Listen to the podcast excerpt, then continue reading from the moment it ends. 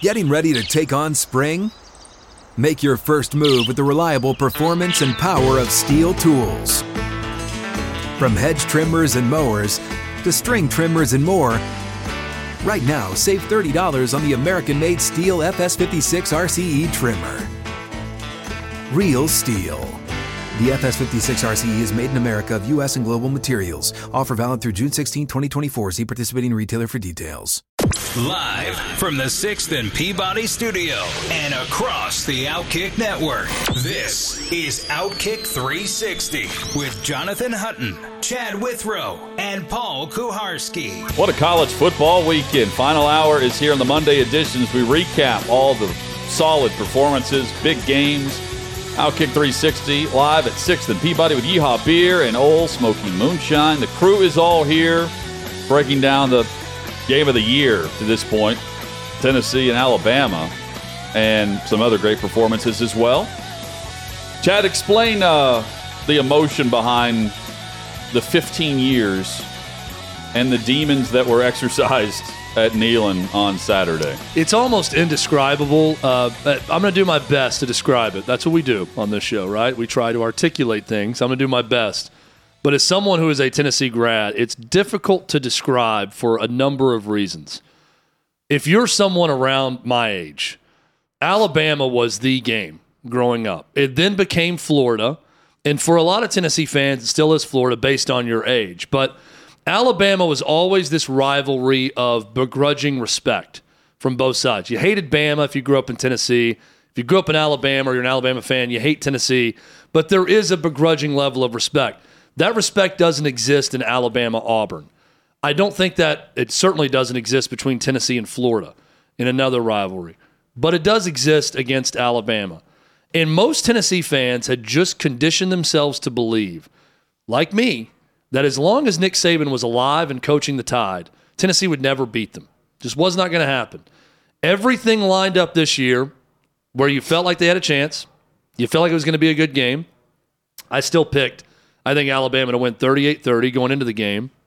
I thought they'd win close as well, But like they like they traditionally do, even when tested. I'm not going to cl- uh, cry like Clay did. I'm trying to fight back a sneeze right now. I'm serious about that. I'm not. I'm not getting choked up talking about it, but I've almost sneezed four different times. I feel like it's getting Some, up. somehow held it back. But to play in a game that had that level of hype and to play that well, I, I don't think, unless you're watching Tennessee week in and week out, to consistently see them rise to the challenge every single week is so refreshing. I knew going into the game that if Tennessee lost, it wasn't going to be because the, the moment was too big for them, or they'd play scared, or they would play uncharacteristic to what Tennessee is. They were going to stay aggressive. They were going to try to not punt the way they have all year. Josh Heupel says punt is a is a bad word in our locker room. They were going to beat Tennessee and what they've been under Josh Heupel. They would just get beat by a more talented team. And Alabama is the more talented team. And Bryce Young played great. Played his best game of the year. He played his best game of his career statistically in this game and was a magician at times. And Tennessee still won. Tennessee had the big turnover that led to points immediately on the fumble, and they still won. Tennessee was the more physical team up front, protecting Hendon Hooker, getting to Bryce Young and at least pressuring him, even though they only had the one sack. He was uncomfortable. Tennessee won.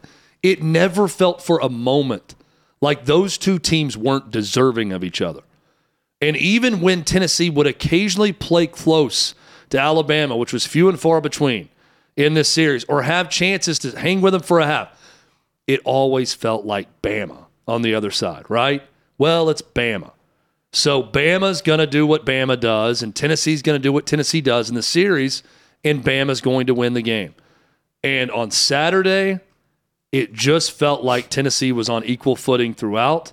And it was Tennessee that found that found two plays for 45 yards in 13 seconds with 15 seconds on the clock and kicked the field goal and beat Bama. For anyone that's been following Tennessee football or is a fan of the program, you understand exactly what I'm saying with that is the biggest win this century. There is Yes. no bigger win than that one. The only one that rivals it came a week before a big loss, and maybe the biggest loss of the century. And that's 2001 going to Gainesville and beating Florida 34 32. They followed that up with a chance to go play for another national title with a loss to Nick Saban and LSU. So to come full circle and beat Nick Saban and get to 6 and 0 for the first time since 1998 when they last won a national championship is beyond words for Tennessee fans. Now, let me offer just a quick word of advice to Tennessee fans who don't care for my advice whatsoever. So it'll just be a quick word of advice. You uh, just beat Bama. It's been 15 years, the whole Nick Saban era. You hate Bama more than you've ever hated Bama because they're more insufferable than anything you can imagine. So, finally returning to a pinnacle. Don't become insufferable yourself. Don't turn into who you hate. Amen.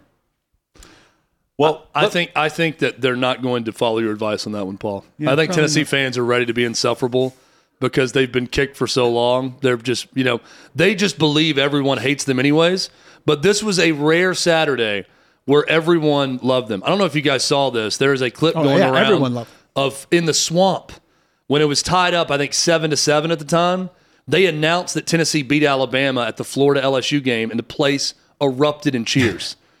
Even That's Florida was cheering for Tennessee to beat Alabama in that game. Everyone that's not an Alabama fan, The whole world. was uh, orange tinted on Saturday for one day, watching the conclusion of that game. so I think you guys will know where I'm coming from on this because They'll hate Tennessee soon enough. there there's a lot to really love about Alabama and how they go about doing what they're doing with so many mistakes that they make. But that's also while you say, you know, that's still Bama on the other side. I, I thought, you know, that was still Bama Saturday. But Tennessee has jumped up a notch, much further than I would have expected in year two for Josh Heupel, because I thought they could take over the third best team in the SEC, but I still thought Georgia and Alabama would be Georgia and Alabama. A couple of things with with Bama though that we've seen, and that this is just who they are at this point. They have a great collection of talent, but we still see. So last week, A and M four turnovers, they missed two kicks. Milroe's playing at quarterback. They get Hurts, but uh, they get Bryce Young back. Excuse me, Hurts. They get Bryce Young back, and he has a career day. But we still see the special teams error that turns the football over after Alabama actually forced a punt in this game. They have 17 penalties, most of those based on the crowd or mental error Most in the Saban era penalties.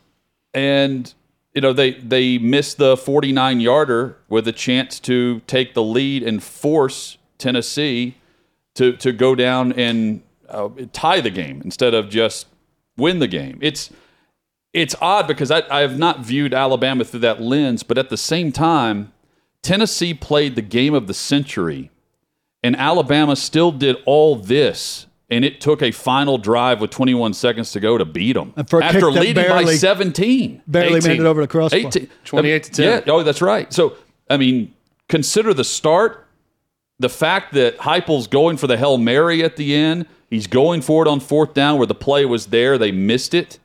Um, and they have the kicker, that wobbly knuckle kick, go through. I mean, Tennessee's really, really good. The Vols are for real. But the fact that Alabama continues to make this the routine where they're, I mean, Barely that out. tells you where Tennessee is up to and how it's really difficult to beat them even when they're not playing all that well. That's my point. And also consider they've had how many first round draft picks at wide receiver over the last four years? Just going A lot. They the suck lead. at wide receiver this year. Let's. There's not an elite guy there. Oh, Alabama- the three Tennessee receivers on the field were better than any receiver I saw for Alabama in this game. which is That- crazy. That is remarkable. when you consider who's marched through there, like you're saying over the last several And years. this is all transfer portal stuff. Alabama's up to 66 penalties, most amongst the 131 schools in FBS. It's That- been it's been uncharacteristic Nick for them Saban's last not two years. sleeping over but that. that's why they lose a game.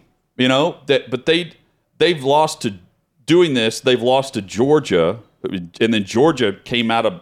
They had a quarterback that just took over the playoff, right? And their defense was all time great. Supremely gifted. and team. they lose to a backup quarterback at A and M, where they have to have everything go their way with kickoff returns. And, perfect day. and I'm not I'm not taking away from anything away from Tennessee. I'm I'm I'm looking at Alabama going, This is what it takes to beat them. Tennessee put up 52, the most that we've seen in the Saban era, and the most since what 1907, 1907 for any Alabama team. and yet it still came down to that moment. And it's it- here's why. Alabama those receivers for Alabama are still bigger recruits than Tennessee's. Well, yes. They've got better five-star talent even at second and third string than everyone in the country except for Georgia and Ohio State who can be on par with them from a talent perspective. That's why even when Tennessee plays great, Tennessee was so much better coached Yes. than Alabama in that game. In the secondary and at Josh Heupel right. whipped Nick Saban and his entire staff. Tim Banks whipped Bill O'Brien and Alabama staff. Here's what kept Alabama in it. And I said this throughout the game. Everything Tennessee did looked easy on offense. Guys are wide open. They're hitting bombs. They run a slant and it's wide open. They run the ball with ease. It felt like most everything Alabama did was difficult. Even the deep balls down the field, outside of one bust on a second and 24, it's well covered. There's guys making plays. Bryce Young being Bryce Young, dropping it in a bucket one time deep down the field. Bryce Young getting pressured and rolling around and making guys miss and making something happen. It felt more like what Alabama was doing was let's snap the ball and I'll run around like it's a sandlot game and I'm going to find someone wide open. And what Tennessee was doing was calling the perfect play and executing it time and time again with their offense. And I thought it looked much easier from Tennessee's perspective. I just thought Alabama's players played great. They made mistakes. There were too many penalties, but I thought their dudes were dudes. Cameron Latu was a dude. Bryce Young was a dude. Uh, uh, J- Jahmyr, Jahmyr Gibbs Jahmyr Gibbs was a dude in that game. and I should mean, have gone to him more. Go down the list. I said it throughout. I don't know why they don't run the ball more. They started to get Tennessee's defense a little bit softened in the second and third quarter and Some kind of it- went away from the run. So what what we don't know, and this happened. If it happened once, it happened thirty times in the game where Bryce Bryce Young's changing the play at the line of scrimmage, and so two things on that. I don't know what what they went to with a run pass option, and he checks into the pass play based on what he saw. So we don't know all of that, but there were times where every time they were handing it to him, he was getting his yardage. Also, I mean, the the penalties. Going back to the penalties. So sixty six, right? Is what you said? 66 for, for the season, Season. yeah. That's 17 more. 17 on Saturday. That's 17 more than the second place team that's most penalized in the conference right now, which is Arkansas. And I I mean, it's unfathomable. so think think about it from this angle. What what's the final score if Milroe had to play? It's a, it's a blowout. Tennessee by Miller had to 28. But thank goodness he didn't. Because now you see the comparable. Yeah. It helps Hendon Hooker in the Heisman race. It would you- not have It's felt more the same. legitimate. It's, Right. it's a It- it legitimate been- win. If if you uh, But not that it's it's illegitimate more if you beat them under It any affirms- circumstance. Yeah, it's affirming. because absolutely. You, while you still beat Bama and they still won against Texas A&M Bama's with got an excuse. Milroe. And they Bama's still got an probably excuse. storm the field. Tennessee Yeah, fans it do. just- it feels a lot better having beat Bryce Young, and I- Bryce Young played great. Yes. And that helps individuals like Hendon Hooker in the Heisman Helps race, the but program. it helps. Yeah, Helps you with those recruits. the fact that you've you've now you were poised enough to take on the magnitude of that game and perform the way they did. What does this do with that section full of recruits? I, I, I hadn't thought of this until today, but the the magnitude of this win in front of those kids and kids who are watching it on TV. I know that there's a lot to swing, and one game doesn't swing everything, but a high flying game like this, with the scoreboard as lit up as it is, the atmosphere as crazy as it is, seeing that field full of people in orange after it's over, seeing the goalposts paraded out. I mean, you can't get a better recruiting day. And then Heupel talking like he talked afterwards. That's the best recruiting tool available. I don't know how if you're a 17 year old kid in the class of 2024 or whatever it is that you don't just commit to Tennessee on the spot, having witnessed that entire setup throughout the game. A year ago, Jimbo Fisher had a ton of five star recruits in the crowd when they beat Alabama, and it led to the greatest recruiting class maybe in the history from a star perspective. Help lead to that. I hope you get a quarterback. And with a lot Well, of you've other already people, got one. they've already got Well, a they- quarterback. There's a report from uh, Vol Report that a four star wide receiver is just committed today. Yes. Right. And there's going to be more.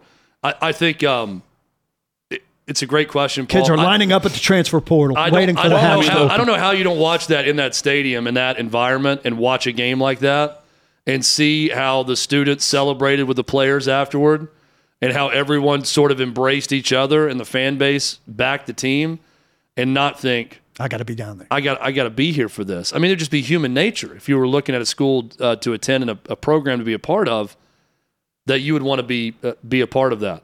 Now they're going to go other places. It's going to look great. Also, I don't think they're going to see a game like that this year, in an atmosphere like that whenever Well, they take another visit. I mean, the game we saw last year that was comparable was A and M, and they just set records for four and five stars. That's what I just year, said, yeah. Right. So you've got, but think about the uh, think about the NIL money too. You know, you're Oh, at the yeah. environment, and you're budgets, also budgets are up. yeah. I, I, I'll also think about you know the the, Goalpost budgets, NIL budgets. Oh, Yeah. the fourth ranked player in the country a year ago was from Martin, Tennessee, Ty Simpson, and was a lifelong Tennessee fan. And he really didn't give Josh Heupel a chance, even though he grew up going to Neyland Stadium multiple times a year. And he goes to Alabama. He is now third string behind Jalen Milroe, who's a redshirt freshman uh, on that team. And he loses in his first game in an Alabama uniform in Knoxville. I do wonder what's going through his mind at that point. That probably forces you to. I think you'd probably. There's one of two ways to go. Man, I made a mistake, and I should have gone here. Or man, I'm going to bow up now and show everybody why I went to Alabama and show that I didn't make the wrong decision and make sure I win the starting job next year when Bryce Young's NFL and show that I'm better than Jalen Milroe. He'll probably go in that direction. got to go that direction. But I can't help but think about Bama electing to make Henry To'o To'o the narrator of their hype video leading into the game, but to not release that video until the morning of the game, not the day before, almost an effort knowing this might get Backfire. Tennessee even more fired up and backfire. when Friday's hype day, But when he's the narrator and he says it's not personal, it's business, talking about this game and why, and, and also saying why he went to Alabama. And for Princeton Fant, who's a fifth or sixth year senior, was asked about it today for Tennessee and said, Was that motivation? Did you see it? He said, Oh, yeah, we saw it. And it was motivation, but he's right. It was business and not personal for us on that day. Great response on that one. But those two guys, I thought a lot about uh, on that day and what that must have been like for them. And then you also have the now infamous tweet of Derek Dooley eating a plate of styrofoam plate of spaghetti and meatballs while tucked away in the bowels of Neyland Stadium in the corner, almost in shame, not having anyone see him. And some reporter got it, got a shot of him in his suit from the back as he's digging into his spaghettis in his spaghetti, and there's Tennessee fans celebrating just three or four feet oh. from him. So were there other the picture you showed me? I couldn't tell it was specifically spaghetti. Were there a series of pictures that told us it was spaghetti before we saw this picture, or was it clearly spaghetti in this I'm in a sure way that, that, I he didn't saw, see? you know, that those those We you knew they guys were know eating they're all handed, you know, meals after the game. So I'm sure the reporter saw That it was buffet spaghetti. people people ha- you know getting the food, um, so he knew what That's he a messy eating. travel food spaghetti. Yeah, it is. He looked That's like he was unusual, comfortable eating standing up. Yeah, You know, some people just have a comfort level like in a. Dooley, you know, I mean, I'm not good at eating spaghetti. It's hard Up. to hate Dooley. Like Yeah, I don't oh, watch that. and I- I'm I like, really like the guy. You know, I, I watch that, and I mean, if a you think you don't hate him, you should have drank with him as a- like we as a- did as a at, uh, Tennessee Jerry fan- Jones's party. look, as a Tennessee fan, I don't wish like total ill will on Henry Toto and Ty Simpson. How about Pruitt? But I take great joy in knowing they went to Knoxville and lost. Do you have ill will for Pruitt? Y- yeah, You have to. Yeah, I have ill will for Pruitt because he's a Bama guy.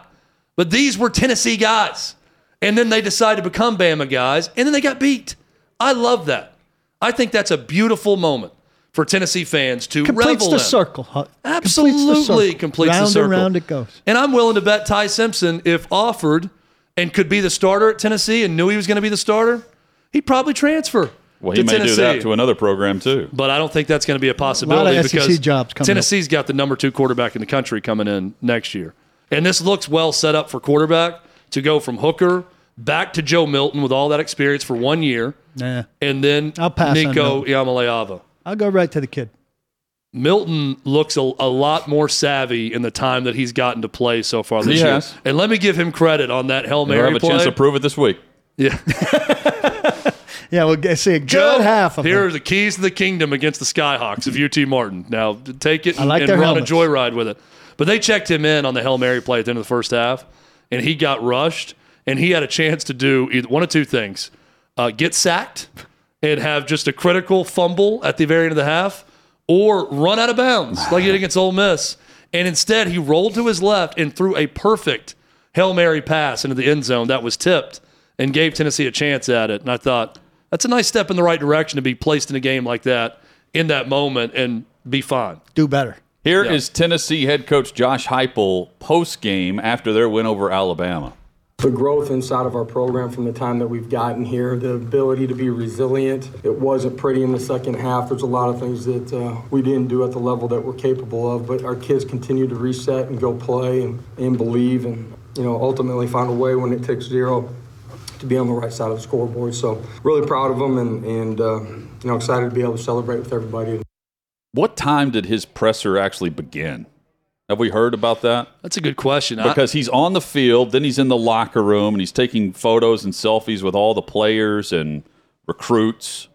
You know, it's not your typical post game. 10 minute or 15. Yeah. I mean, it's a cigar party in the locker room with the, with And on the field. Peyton Manning. Then they had to clear the smoke. Yeah, then, oh, Peyton yeah. Manning and Al Wilson and Joey Kent are smoking cigars with all the current players and coaches. Yeah.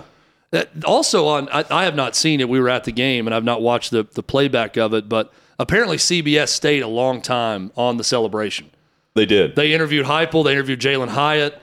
They stayed on a lot of people and just took in and talked about what they were seeing after the game. They probably had because it went so late, like a 25 minute window they needed to fill to get to the next programming on CBS. I'm guessing, so they had the flexibility to do that. But I think it's a good decision when something like that's going on to stay as long as you possibly can. yeah, And good job by Brad Nessler for uh, what Michael Kay failed to do on the Aaron Judge home run. Let a moment like that breathe instead of immediately going into statistics and everything else and having something pre prepared. I mean, I think his call was kick is away. It's good. or he hit it or something. He, He hit it, and then he got it. that's it. He got it, and then he waited. They showed Bryce Young kneeling on the sideline. They showed the fans, and then and here they come, and that was it. That's what you heard. Then they just let the pictures tell the story of the celebration. Always the best. Good way job to by do it. Brad Nessler. Hit us up with your thoughts at Outkick 360. Coming up, more SEC discussion and college football discussion from the weekend. Um, and also, there's two updates for some starting quarterbacks who have been hurt, where their head coaches in the NFL have discussed their status for this week. Uh, we'll tell you about Tua Tagovailoa and Dak Prescott next on Outkick 360.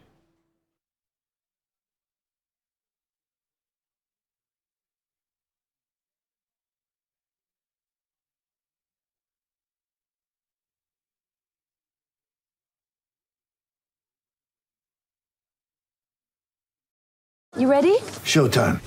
On May 3rd, summer starts with The Fall Guy. Let's do it later. Let's drink a spicy margarita. Make some bad decisions. Yes. Audiences are falling in love with the most entertaining film of the year. Fall guy. Fall guy. Fall guy. That's what the poster said. See Ryan Gosling and Emily Blunt in the movie critics say exists to make you happy. Trying to make it out? Because nope. I don't either. It's not what I'm into right now. What are you into? Talking. Yeah. the Fall Guy. Only in theaters May 3rd. Rated PG-13.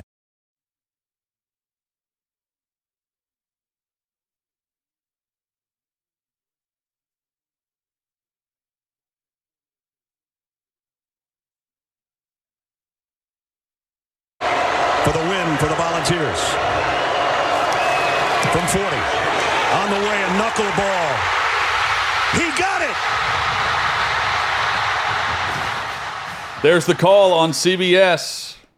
Nessler. It was good. Good call. They just let the, let the noise and the scene take over at that point.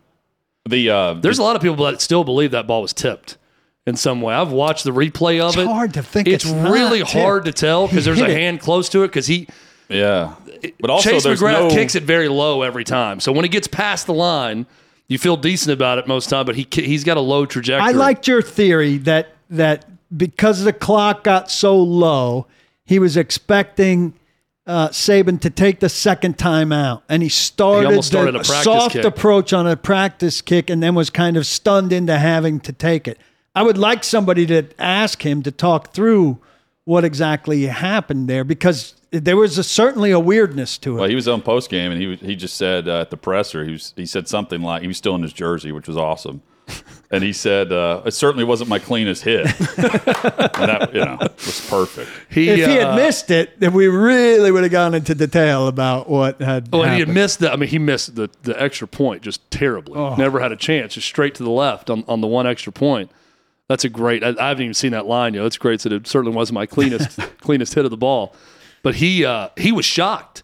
Like if you look at the when they cut back to the He wasn't his holder and his players are celebrating with him, and he's he's Wasn't almost sure looking up still. like, is that good? Because the kicker knows, and he knew that thing had to really get there at the last Yeah. second if it was going to make it. And I, I think he knew that it was a good chance it was going to be short. Uh, two quick uh, updates on injuries for quarterbacks that are about to begin preparation for games this week. So, Dak Prescott, Mike McCarthy saying today that he's expected to be cleared either today or tomorrow, and he'll be joining the Cowboys at practice as the number one QB on Wednesday. And look, that's perfect timing because the, the clock expired on Cooper Rush. So while it's kind of silly that there's a question up to a point, the Cowboys were running smoothly. And they ain't running smoothly after what they did the other night. Yeah, and then then, um, Prescott and the Cowboys have the Lions who are coming off their bye week. Uh, meanwhile, Tua Tagovailoa. So let Was he read. cleared last week? No, um, they they went ahead and ruled him out, even though they said he was improving. There were different stages of things. I thought he was Uh, cleared and I bet on them. Bridgewater was cleared, but started the game as the backup, which doesn't make sense. We had Armando on, and we are asking him about this. Paul, it was, um, you know, I was like, what? What is like if you don't if he's cleared and he didn't have Really a have a concussion to begin to begin with, playing Why is he not the starter? And then um, you know they they end up needing him, and now they're going back to Tua. At least that is uh, what is on track. It, yeah, they made it clear that they they they believe Tua is going to go about this week as the starter. Who they play?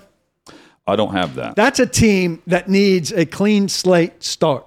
Things were going very well. Things got sidetracked in a very ugly They're the fashion. Steelers. Sunday They- football. playing a bad team with a national audience. Tyreek Hill is still on a ridiculous pace, something for like 1,900 yards. They need to clean slate it. They need to protect the hell out of him. He needs to have a clean game where his head doesn't come close to the ground or a knee or anything. And if they can beat Pittsburgh and he makes it through a game, I'll feel great about Miami again and they can get back on track. If this game somehow goes awry and he gets knocked, that season's coming apart. Well, the first one he got knocked. The second one he was running and got thrown down in what didn't look all that bad, and that's Yeah. when it happened. Turned out bad because it's probably a multiplier, right? Um, but they need him to have a clean game, and uh, and they're playing the right kind of team because uh, Pittsburgh pulled a nice upset, but Pittsburgh's not a good team. That was their first win without T.J. Watt in the lineup. Yeah. against Tampa, twenty to eighteen, uh, the final score. And it featured Tom Brady going ballistic on his offensive line in that game. Yeah, saying that you're so much better than what you're playing, in no uncertain terms. That's uh, that's his strategy. That's what he. That's how he motivates. Brady, uh, while going off on his uh, offensive line, still being savvy as he is, looks to his left at one point. You can see him make eye contact with the camera person that was filming the tirade, and then he kind of wrapped it up. Finishes his point and moves on. yeah, he didn't stop being angry, but he sort of finished his screaming at his offensive line and then walked away once he saw the camera. Smart. That was the first loss to a rookie quarterback on the opposite sideline for Brady since 2014. He had faced 12 others, had been 12 and 0 and, until yesterday, and the rookie didn't even finish the game. It was Trubisky that came in. With Do we Kenny know who that getting was in kicked out. 2014? Um, I don't Sorry know. We could go press back you and for look. Ridiculous details. Um, I'm trying to think of that year. I'll find it. Yeah. 'Cause now, Um, now, I'm- now I'm interested. He, um, listen, I, I wonder if this is going to be a storyline of this year. We were handing the NFC Championship game practically to Packers Bucks. Like if you weren't, if you didn't set up that game to be your championship game, it was because you were getting clever to try to pick a breakthrough team. And Yeah, look, or- it's or only Philly. It six. was- it- yeah, right. They were right there, but yeah, the most the majority of people voting they were going with One or the other was or LA, the Rams, Yeah. or the Rams, But- who are also bad.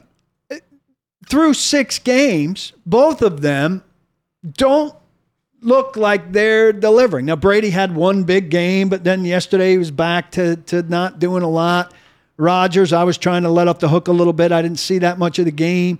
Uh, and Tyler Dunne, who who who's very familiar with both Buffalo and Green Bay, said he he he was awful, and a lot of this is on him. He's talking about the need to simplify the offense for for everybody, and this is probably as bad as we've seen Green Bay in a, in a while. Look, they'd lose three games most seasons under Matt LaFleur since he's been there, and they're the three and three right Three now. last year. They lost back to back to the Giants and the Jets. Talk about the money you could have won if you placed that bet before the season.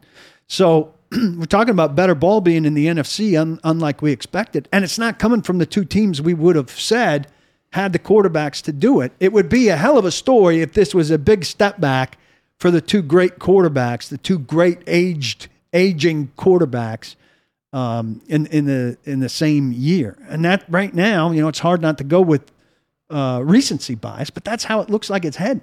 Well, then um, just to further it, the, the 49ers improved by getting Garoppolo into the into the mix with the injury to Trey Lance. He starts 10 of 11 passing, and that offense was struggling to move the football in the first half against Atlanta. Atlanta pulls the upset over San Francisco, 28-14 the final. Mariota, two touchdowns passing. He ran for another. Uh, no Nick Bosa, but still, that That's a bad that's, loss. That's that's a loss that the 49ers should have uh, should have been more prepared to go and win on the road, considering they stayed on the East Coast last last week. They stayed in West Virginia, and that had worked for them every time. They'd stayed east. Uh, if I'm not mistaken, they've stayed east. This is the third year in a row, and I think that they'd won both games the first two years of it, and they won the first game of this one. So I think they're uh, what would that be? Five and one out of these uh, double east road trips. Rams beat the Panthers 24 to 10. Christian McCaffrey had 158 of Carolina's 203 yards. Panthers in are a get well game. Just put it simple. If you're a team that needs a win and you draw the Panthers, you're in good shape. Yeah, I mean the the Rams I mean, they won the game. They didn't look well at all. Stafford threw another pick six.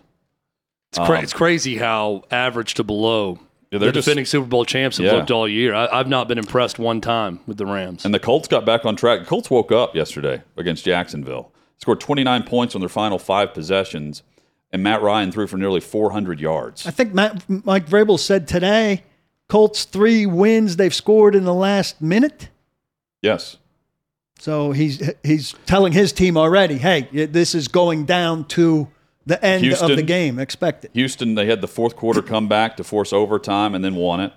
Uh, the Chiefs game was a three point game and was special teams. 20 to 17 was the final, and uh, Chiefs special teams were not good. We've gone through that. And then yesterday, they have the final possession after Trevor Lawrence led the drive down to take the lead um, and looked a lot better than what he has the last two or three weeks, however long it's been with his poor play. And then, Matt, again, Matt Ryan throwing it all over the field yesterday. That was, how was he? 37, 38? 37, I think. This is the disappointment. Look, I harp on this all the time. The Titans played the Colts two weeks ago. This is going to be the third time in four weeks. The second meeting, sorry, in a month. It's ridiculous because they are the same team to a large degree. Many of the same guys who are out will be out. The guys who are struggling are still struggling. The guys who are, good- you know, streaking or still streaking. These teams, as division rivals, and this has happened too often, should be playing, you know, once in the first quarter of the season, once in the last quarter of the season. You get different teams meeting Yeah. at different times of the season. And I don't understand why the league does this so consistently, but it's a disappointment. I would think the Titans should, uh, they probably aren't favored, but they should be favored because they just won this same game on the, Colts road. are favored by three, I believe. um, and it's it's a different looking. Normally, that's I, I'm completely with They're you. better. They've The- gotten better. Well, the Colts are they look completely different on offense because they have to be. Yesterday was about necessity. They didn't have Jonathan Taylor. They didn't have Nyheim Hines. So they threw it 37 times in the first half. Matt Ryan threw it 37 times total whenever he faced the Titans three weeks ago. And they've reformed that offensive line. I imagine they stuck with some of the changes they did there. Kevin Byard was saying today, you know, he's fully expecting to see both of those guys play Sunday here in Nashville. Well, I mean they they're protecting him much better. They threw it like nearly 60 times in this game, and the Jags did not have a sack in this game on on Matt Ryan. And the Titans pass rush, uh, Mike Vrabel said, you know, it's a chance Bud Dupree resurfaces this week. Ola Adeniyi, uh, another pass rusher who's been out, went on IR today. So he's gone at least four So that doesn't improve. now. So, you know, that- they're really, the Titans have been good at keying it from Jeffrey Simmons and Nico Autry inside. Chad, let's go rapid fire with a few of these uh, SEC performances from the weekend. Arkansas. By the way, I'm still efforting the 2014 Okay. rookie quarterback because they only lost three or four games that year. I can't find it. EJ Manuel was in his second year, but I haven't found it yet in the four. This is from uh, Clark Judge on a tweet last night. I'll continue 2014 because it was they Patriots lost the? Packers and it was Aaron Rodgers, right? Yeah, Um, EJ Manuel, I think, may have been the starting quarterback. Was it Orton? Bills. So it was Kyle Orton. Kyle Orton. We'll keep looking for it. Maybe it's a different year. Arkansas beats BYU 52 35, and a KJ Jefferson in this It's a return. good win. 367 yards, a career high five touchdowns in this game.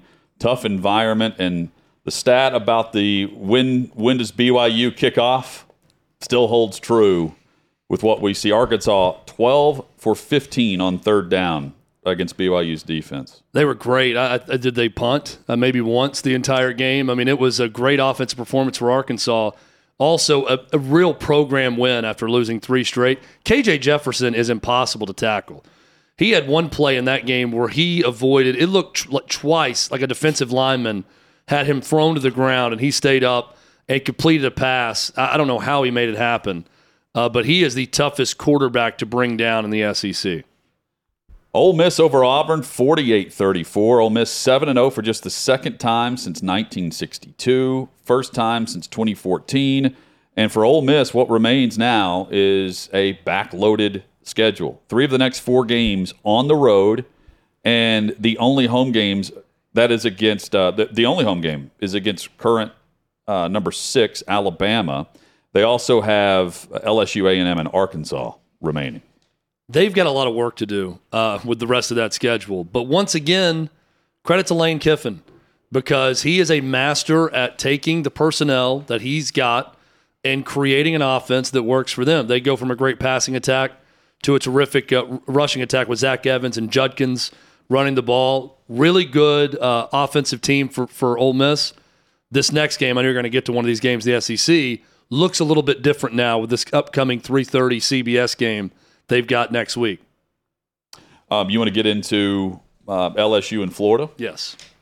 45 35 the final. So Florida's got a bye. LSU now moves on to Ole Miss. Anthony Richardson continues to not impress. I mean, I'm looking at his stat lines here. He opens the game and looks really good. And then things tail off. He had a 51 yard touchdown pass. He that highlight reel scoring run. That was nearly 81 yards. That was nearly half of their offense, though. So it, I mean, it's a it's boom or bust whenever the offense is on the field. If they're not going on this, you know, uh, highlight reel like performing drive, they're not moving the football at all. It is explosive play or nothing. He's a great athlete with a great arm. You got to complete passes. I mean, he's just not good at playing quarterback right now. He's a terrific athlete playing the position. That 81 yard run was as good as you're going to see. Terrible effort tackling by LSU on the play, but it was as good of a run as you're going to see from a quarterback this year. LSU was a nice bounce back. They got housed by Tennessee at home, and to go on the road and win that game was good for them. Now they host Ole Miss this next week in the CBS main event game. Well, in LSU, not known for starting fast, they started fast. They scored on their first six possessions, 469 yards on those drives. Um, and they picked apart Florida. Jayden Daniels' best game as LSU starting Oh, quarterback yes. so far by a mile. 350 yards passing. Uh, they got Boutte going in the passing, had 115 yards there. Uh, he rushed for 44 yards. Their first six drives went for 75 yards, 73, 75, 83, 75, 88. So they didn't have great field position. but still efficient in their overall plan. I, I did think when Kayshon Boutte got the touchdown pass, his first one of the year at the end of the Tennessee game in garbage time, Woke I'm thinking, is this going to get them going? And I actually liked what Brian Kelly said after the game, where he said, We got out coached today. And he said, I like this team because they play hard. We got to figure out how we can help them. And he went into specifics. He said, maybe we've been too reluctant to go into seven man protections after they got beat by Tennessee the way they did, getting to the quarterback. There are things we can do to help them out. Maybe we need to simplify some things. Maybe we should do this. At least for one game, it looks like Brian Kelly figured some things out about what to do with this team. The uh, other two quarterbacks that uh, the 2014 Patriots lost to, they lost two of their first four games. First one to Miami, Ryan Tannehill, Was 26. and he wasn't uh, he wasn't a rookie, Oh. and Alex Smith. So we think that stat's wrong. well, the date's wrong. The date, yeah, the year's wrong.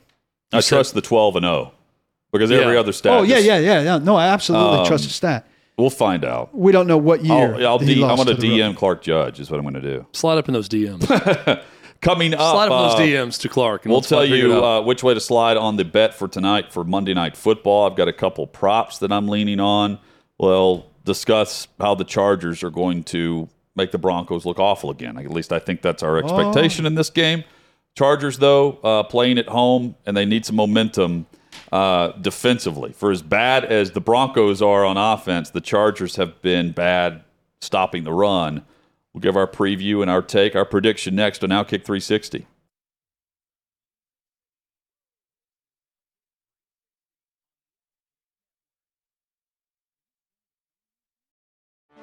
Get ready for the greatest roast of all time the Roast of Tom Brady, a Netflix live event happening May 5th.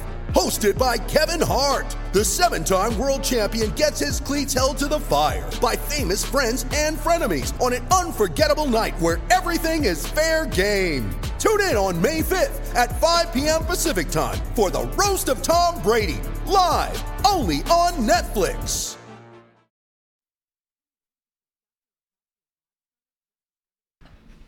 Outkick.com slash bet is where you can go to place your wager with DraftKings for tonight's Monday night football game, Chargers and the Broncos. And there's a, a, a boost available through DraftKings. Outkick.com slash bet. It was minus 800, the odds on Justin Herbert to throw one touchdown pass in tonight's game. They have boosted this to plus 100 for Herbert to throw one touchdown in the game. That is plus 100 available now. Outkick.com slash bet. I'm, I'm also taking Austin Ekeler under 60 and a half rushing yards. Uh, that is uh, through DraftKings. Eckler under the number through uh, four weeks. He had like 173 yards last week, 75 yards, 175 something. Great performance. But typically, I think this is what we see from him rushing wise, not passing, rushing under 60 and a half. And I'm taking the over for Courtland Sutton in receiving yards. Um, I wrote down 66 and a half, but I think he can have a tremendous game tonight on Monday night against the Broncos. I'll go Chargers Or the minus Chargers, four. sorry.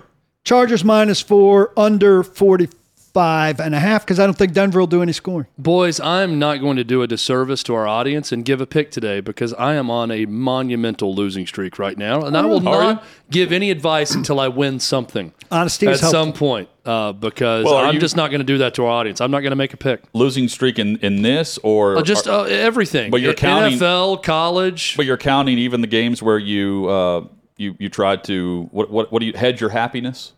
Oh, uh, but Well, he's got no hedging my happiness happiness in this. This is has winning. lost monumentally because Tennessee is six and oh. zero.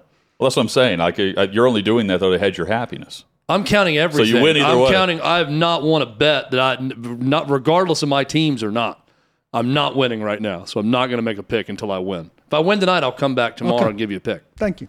I've What got do a pick I'm going to make. I'm not going to say it though. Oh. I would rather the audience go with your picks because I can't win. That's what I'm telling. I appreciate the honesty. yes. Titans uh, officially getting the the stadium deal done with the city of Nashville. They already had it from the state and from ownership with the contributions, 2.2 billion for the dome stadium, and that means by like 2028, Super Bowl will be here in Nashville. 2026, they hope to be in the building. 31 months it took to build Allegiant, and these are the same architects.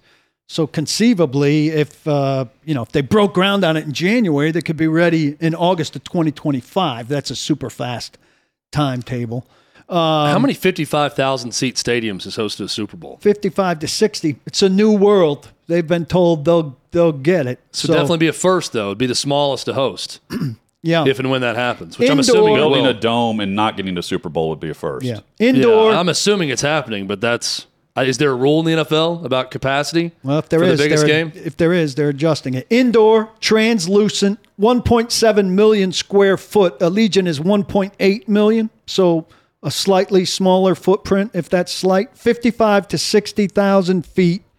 Um, the revenue bonds will be from the city. That's about $760 million. Nothing's coming out of the general fund here. And there's no property tax or or sales tax. Only taxes are are um, on stuff in the stadium and on stuff in the development around the stadium. So it, it's hard to punch a hole in it as a taxpayer saying stuff's coming, and the general fund's being forgiven 1.75 to 1.95 mi- mil- billion dollars that the city would have been on the hook for if it maintained the current lease. Which is not an ideal stadium for what they're trying to attract year They would have had to make it better. Back at it tomorrow from this great venue, 6th and Peabody for Outkick 360. Don't block the box. Lock your lock.